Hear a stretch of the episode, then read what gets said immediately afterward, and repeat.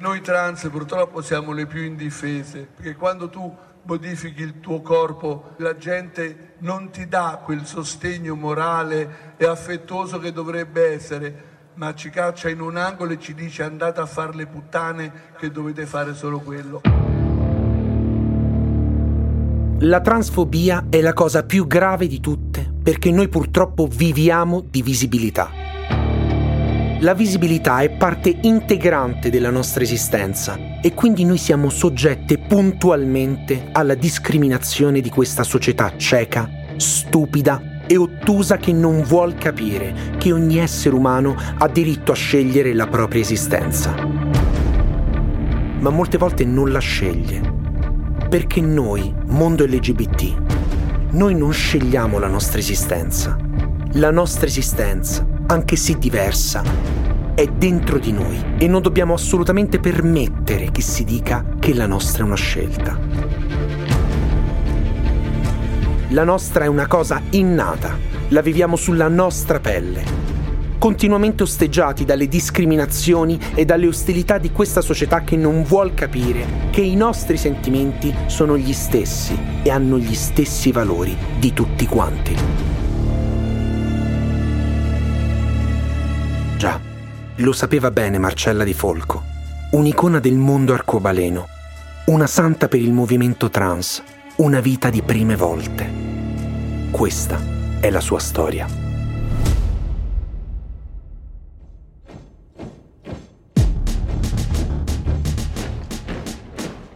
Facile conquistare il mondo con arsenali e corpi d'armata. Provate invece a cambiarlo il mondo, disponendo di un unico corpo, il vostro. Alcuni lo hanno fatto. Io sono Guglielmo Scilla. Io sono Katy La Torre e questo è Invertiti.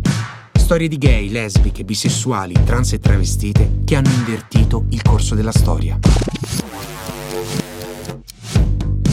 Qui parliamo di loro. Di chi ha trasformato le proprie vite in terreno di battaglia per la conquista di diritti senza mai mietere vittime sul terreno. Protagonisti esclusi, si intende.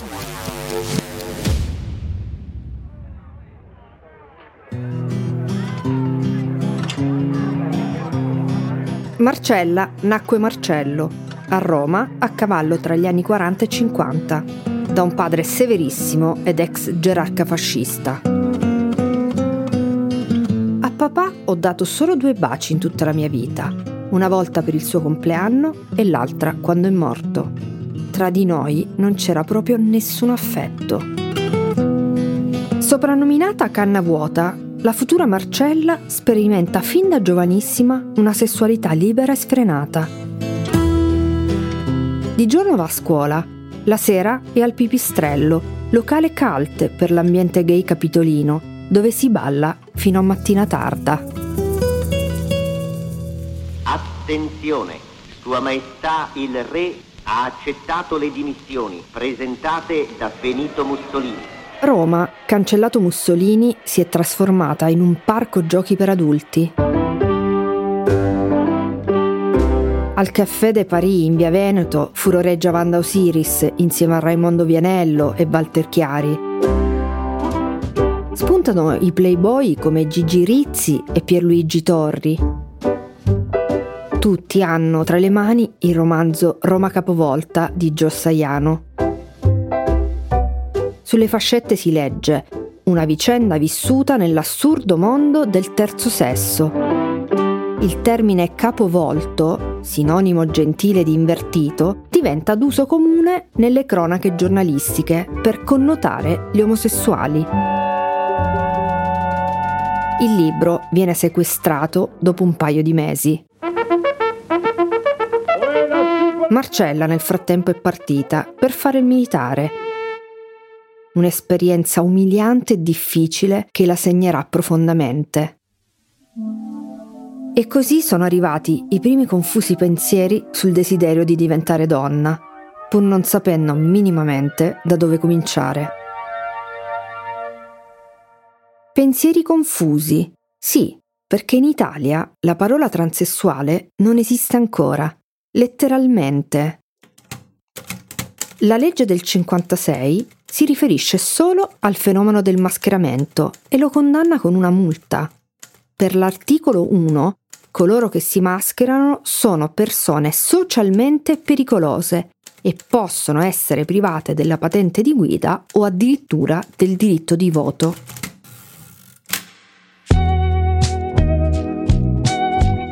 La storia del movimento transessuale in Italia inizierà ufficialmente solo qualche anno dopo, per la precisione nel 1979 a Milano. Immaginate di essere un padre di famiglia in una piscina pubblica e vedere all'improvviso un gruppo di donne irresistibili sfilare con addosso solo dei costumi da uomo, restando a seno scoperto. Immaginate lo scalpore, Immaginate il desiderio.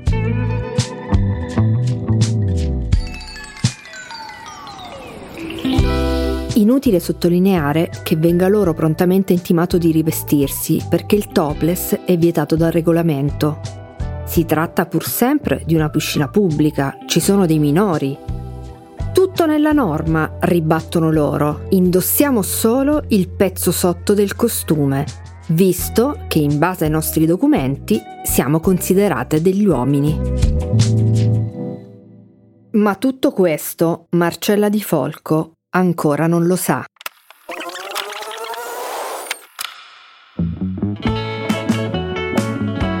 Rientrata a Roma, trova lavoro di giorno come portiere presso l'hotel Revoli. Di notte fa il cerbero al Piper, un po' butta dentro, un po' butta fuori di quel locale poi diventato mitico. Renato Zero, Gabriella Ferri, Michelangelo Antonioni, Patti Bravo, Mia Martini sono ospiti abituali. Il Piper, insomma, è the place to be, anche grazie a Marcella.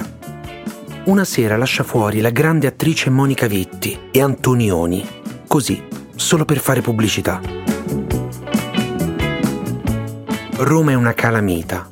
Tutti sognano di essere una star, o almeno di vivere vicino a una star magari vicino a lui, il maestro, il genio, Federico Fellini.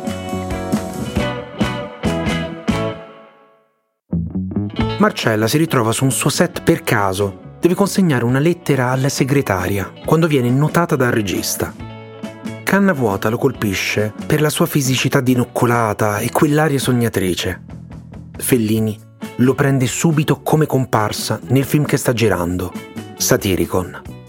Nei titoli di coda figura come Marcello di Falco, il cognome originario della famiglia. Il mondo del cinema però impazzisce per quel profilo romano, diventa una comparsa fissa, con ruoli sempre più importanti. Dino Risi, Gianfranco Parolini, Flavio Mogherini, Fernando Di Leo, Alberto Sordi, Roberto Rossellini, tutti vogliono Di Falco di Folco. Nel 73 arriva il ruolo che la renderà indimenticabile. Nel film Amarcord, infatti, di Fellini, interpreta l'ultimo re d'Italia che viene accolto al Grand Hotel di Rimini con la sua celebre frase Maestà, gradisca. Gradisca. La sua interpretazione convince addirittura lo stesso Umberto di Savoia, che le manda un telegramma dopo l'anteprima. Complimenti, mi hai rallegrato. Marcella vive leggiadra, divertendosi e facendosi ricordare con facilità. Sul set della Città delle Donne non si fa scrupolo a rimproverare Fellini all'ennesimo Chuck.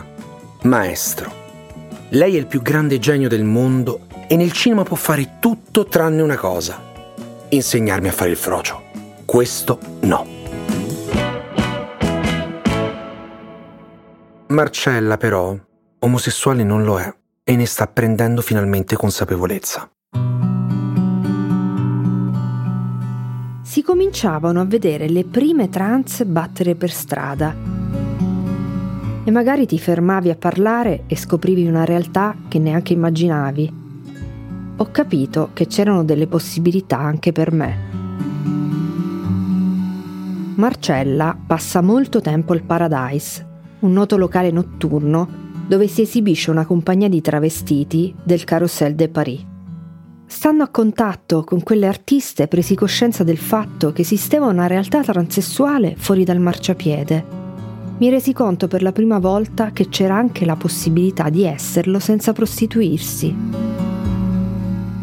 comincia così a sottoporsi alle cure ormonali presso l'ospedale Fate Bene Fratelli. Qui, pagando un ticket di 500 lire, si poteva accedere alla terapia necessaria per il cambiamento di sesso. Seguita da un endocrinologo, comincia l'assunzione di ormoni femminili. Nel 1980 Marcella è pronta a rivelarsi al mondo per quello che è. Va a Casablanca e si opera.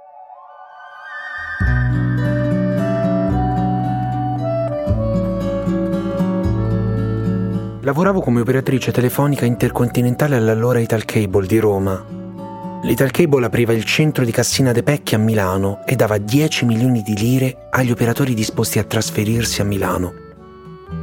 A me servivano questi 10 milioni di lire per andare a Casablanca ed immediatamente mi ero messa in lista.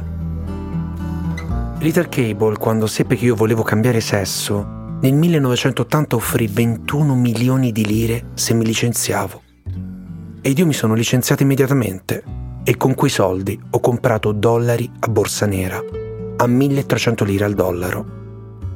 Il 31 luglio ho preso i soldi ed il 18 agosto ero donna a Casablanca. La vagina non dà la felicità, ma almeno può darti la serenità.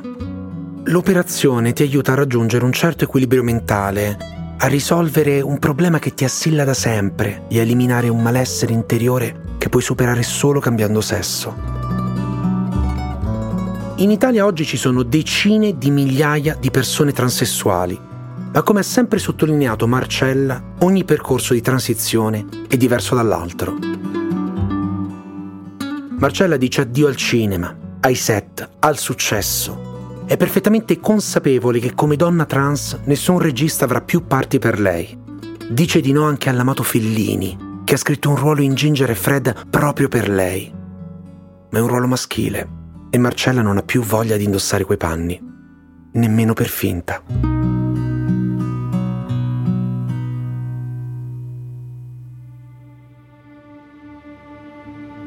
Nel 1986 Marcella lascia Roma e si trasferisce a Bologna.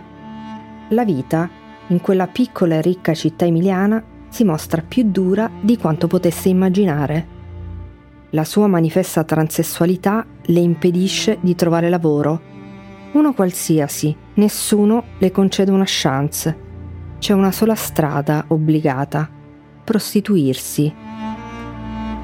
Una scelta di cui non si è mai vergognata. Amava ripetere, il marciapiede per le trans è l'unico posto dove venga riconosciuto loro il diritto di essere quello che sono e di affermare la propria identità. Marcella non è più canna vuota.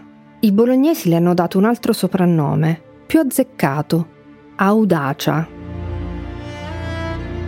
Audacia diventa presidentessa del MIT, il movimento identità trans, appena aperto in città e che lotta per garantire i diritti e la dignità delle persone trans. Obiettivo del MIT è offrire consulenza, supporto psicologico specializzato e fare attivismo su questioni relative ai diritti civili delle persone trans.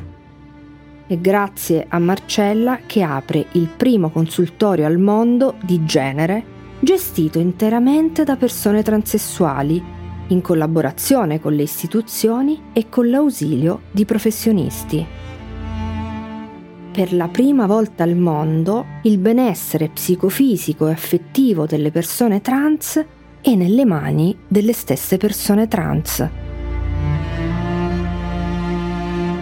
Il MIT è solo l'inizio di un percorso vicino agli ultimi, agli emarginati, ai dimenticati fra i dimenticati. Marcella, in pochissimo tempo, diventa un personaggio politico seguito e ascoltato Viene eletta consigliera del quartiere Saragozza e poi nel 1995 in consiglio comunale a Bologna insieme ai Verdi. È la prima persona trans a ricoprire un ruolo elettivo, non in Italia, ma nel mondo intero. Le sedute passano non senza qualche difficoltà per i pregiudizi e la transfobia di qualche bifolco dell'opposizione Diversi sono gli aneddoti e le leggende metropolitane che la vedono protagonista di risposte poco ortodosse ma efficaci. Ti prendo a scapaccioni, sentito non poche volte tra i banchi del comune. O come quando lasciò tutto il consiglio comunale sbalordito con una battuta sul calciatore Antonio Cabrini, proposto dal centro-destra alla guida della Commissione Cultura. A me piacerebbe, anche perché è un bel ragazzo, ma come si può affidare la commissione ad uno che ha sbagliato un rigore alla finale dei mondiali? Marcella è una sugar naturale, ma non è una politica frivola. Anzi. Il 19 gennaio del 1999 il comune di Bologna approva ufficialmente il registro delle unioni effettive. No, non è un errore. È successo davvero. Sembra incredibile, ma grazie al lavoro di Marcella, insieme all'allora deputato Franco Grillini, la giunta di centrosinistra tiene a battesimo la famiglia affettiva. Un atto che ha un valore anagrafico e non giuridico, ma che rappresentava, o rappresenta ancora, una piccola rivoluzione in tema di tutela delle varie forme di famiglia e soprattutto delle coppie gay. Assume la carica di vicepresidente dell'Osservatorio nazionale sull'identità di genere. Ottiene l'istituzione della Commissione Diritti per l'identità di genere. Marcella è una guerriera con una visione ben chiara. Rendere visibile la comunità transgender, con la sua dignità e con le sue esigenze, anche all'interno delle istituzioni.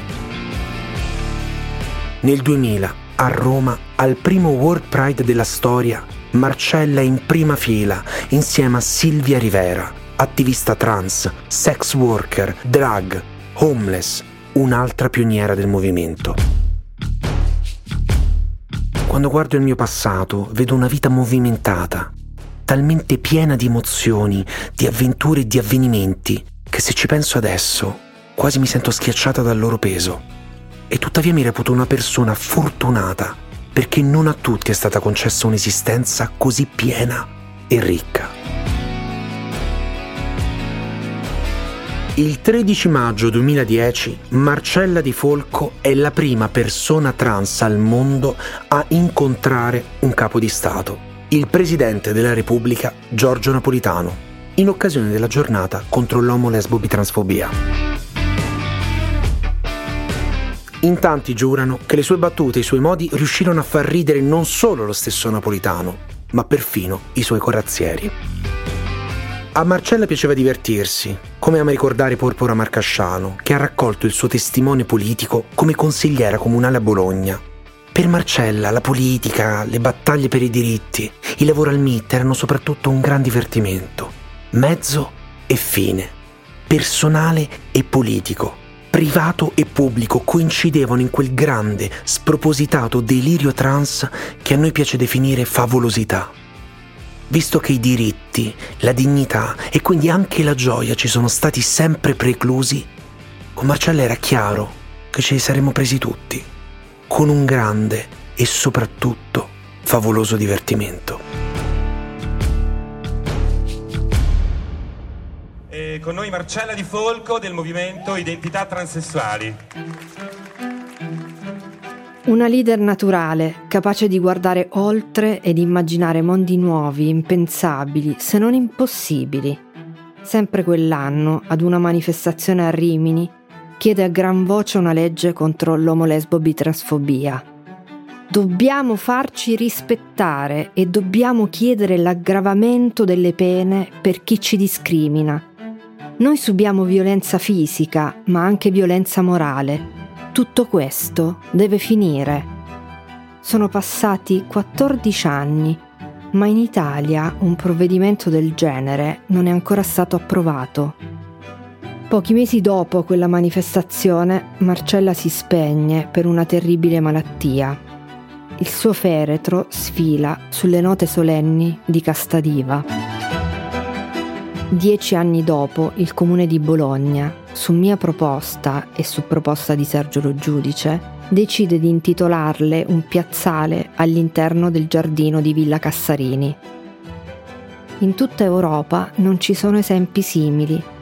Solo a New York esiste un angolo di strada dedicato ad un'altra icona, Silvia Rivera. Le trans sono le ultime tra le ultime.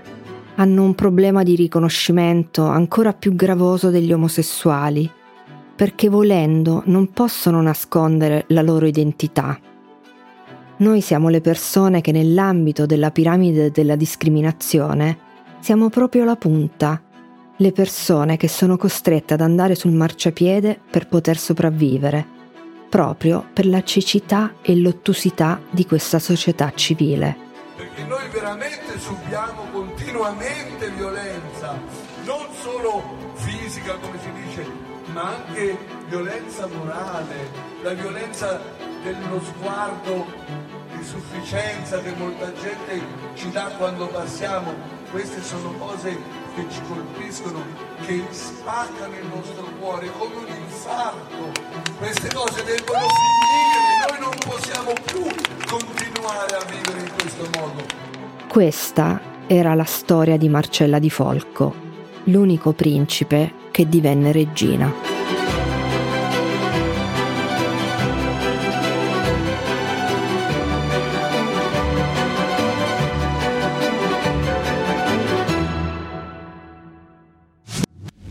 Io sono Guglielmo Scilla. Io sono Katy La Torre e questo era Invertiti. Storie di gay, lesbiche, bisessuali, trans e travestite che hanno invertito il corso della storia.